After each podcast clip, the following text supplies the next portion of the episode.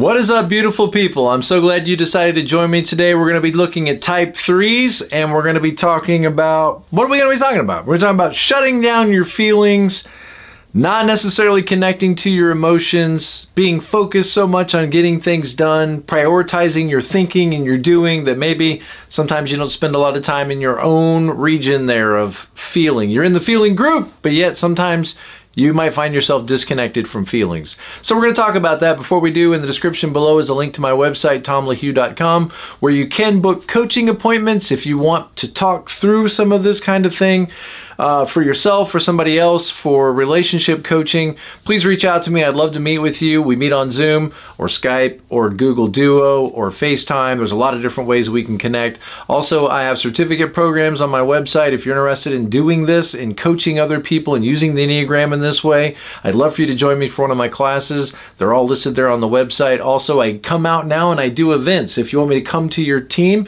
and train your team or your staff, I'd love to meet your people and push them them into the Enneagram stuff so that they're challenged a little bit to learn how to get along better with each other, be more productive, and work together as a team. All right, so let's get started and uh, let's talk about uh, what we're pulling this out of. We're getting this from Beatrice Chestnut's book, The Enneagram Guide to Waking Up. If you haven't got that book yet, I highly recommend it. And let's see what she says here about one of the key patterns or two of the key patterns of, of Enneagram Type 3, and that is shutting off your awareness of your emotions and uh, prioritizing doing over feeling. So let's start where she starts with prioritizing doing over feeling. Notice how you focus primarily on getting things done. Good. Maybe you are an NT or a TJ on Myers Briggs, like an INTJ or an ENFJ. If you're a three, you could be other things as well, but you know, NTs that focus on efficiency and TJs that focus on effectiveness, getting things done. Notice if you prioritize getting things done. People talk, people, you know, like to set plans and goals but they don't show up and get it done. You you are different than the rest of us and that's fundamentally part of what it means to be in that worth and feeling group is that you differentiate yourself away from us. So think about the core of humanity like this and twos threes and fours all kind of move away. Move away from the group to prove to us that you are different than us. Twos move away and then serve the group. Threes move away and outperform and excel, and fours move away in all the other ways, and we'll talk about them when we get to four videos.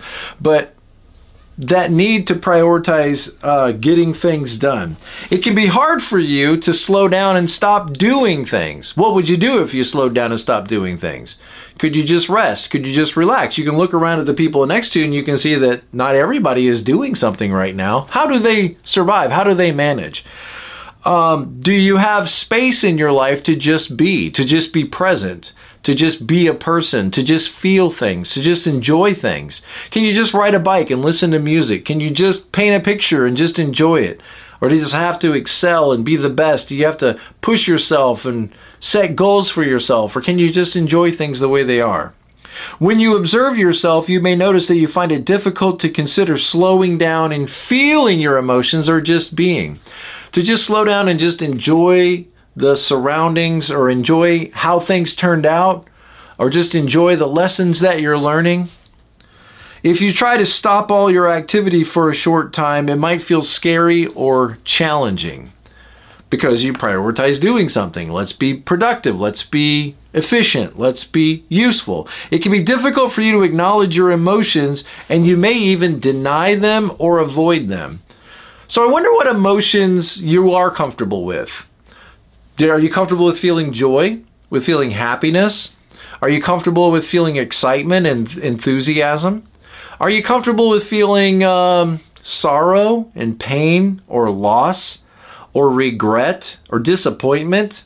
You know, when you think about eights over there, they don't like disappointment or anything that makes them feel like a helpless child. You know, they don't want to feel disappointment. They don't want to feel anxiety, they don't want to feel indecision or helplessness. What are the emotional triggers for you? What wakes you up, makes you feel awful? Like, oh gosh, I hate that. I hate that feeling of of not being a success or failing. What is it that like really makes you feel uncomfortable? When you find something that makes you feel uncomfortable, you might try to push into that a little bit more. Like think of it as like, well, what if I wasn't so uncomfortable with that? And how is this discomfort with that emotions or emotions in general? How is that limiting my ability to connect with myself and with other people? Good questions. All right. You tend to equate who you are with what you do. And then, of course, how are you going to feel? You're going to feel awful if you don't do well. And we don't always all do well. I mean, sometimes we make mistakes and sometimes we, we do things we shouldn't do and we do things that we're not proud of and we do things that we wish we could do over again because it just didn't work out so great. And if that's who you are, um, I can see why it could be such a problem. But that's not who you are. That's what you did. Who you are is reflected in what you do, but what you're so much more than what you do. Aren't you? Okay. So let's read this next section. Shutting off awareness of your emotions. Your emotions are almost always nearby, but you unconsciously fear that they will make you less productive.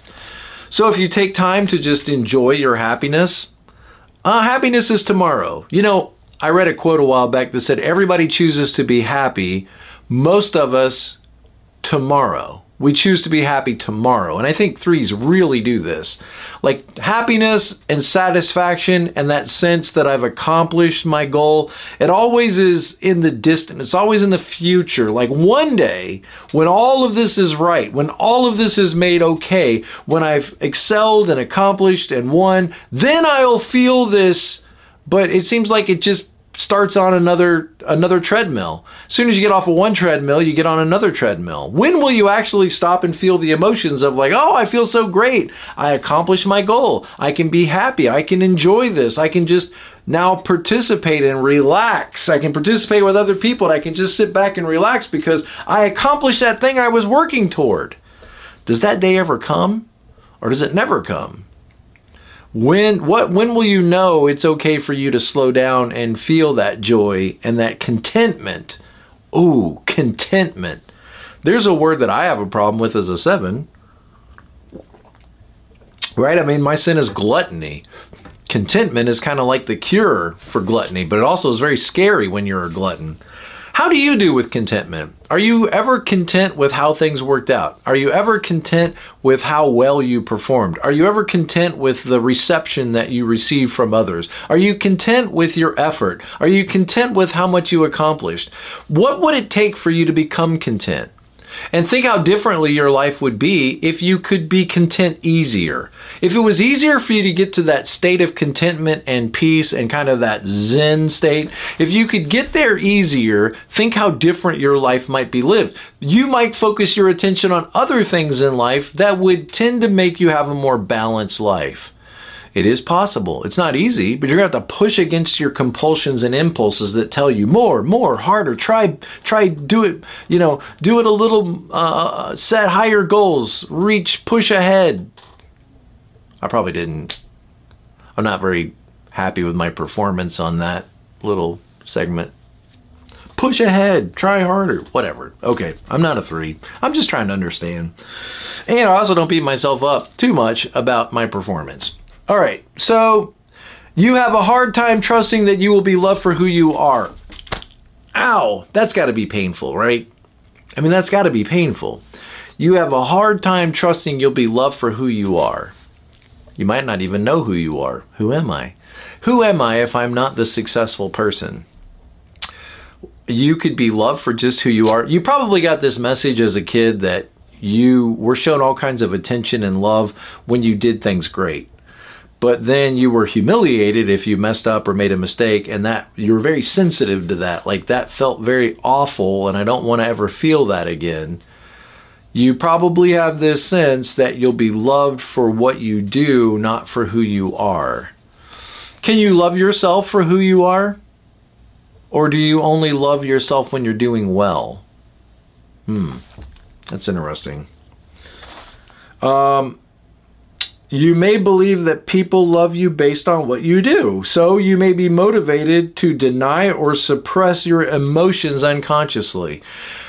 If people love me for what I do, they love me because I'm awesome, and they love me because of my performance, then I've got to continue that performance no matter what, even if it feels fake, even if it doesn't feel authentic, even if I'm tired, exhausted, or I'm sad. I need to suppress that sadness, suppress that frustrations, suppress my fears, my fear of messing up, my fear that people won't like me, my fear that my crowd is going to turn against me. I need to suppress that fear and I need to be fantastic. I need to be awesome. I need to be a celebrity. If you want to become a celebrity, you got to act like a celebrity. That's a lot of pressure. Yikes. It's a lot of pressure. Um, and it must be really sad to think that the people around me don't love me unless I perform at a certain level. Okay, loved on based on what you do, and you tend to deny or suppress your emotions unconsciously. Despite being an intrinsically emotional person, you will especially tend to avoid your emotions when your environment somehow discourages emotional expression. So maybe if you were to go to some kind of a conference or something where everybody's sitting around in a circle and we're all talking and sharing our emotions and sharing you know what's important to us, then maybe you would feel comfortable tapping into that emotional side because look, I've got to show everybody that I can do this. But just naturally do you tap into those emotions and feel those emotions and share those emotions? I can't beat you up for this because i have a hard time with it too as a seven. I really do.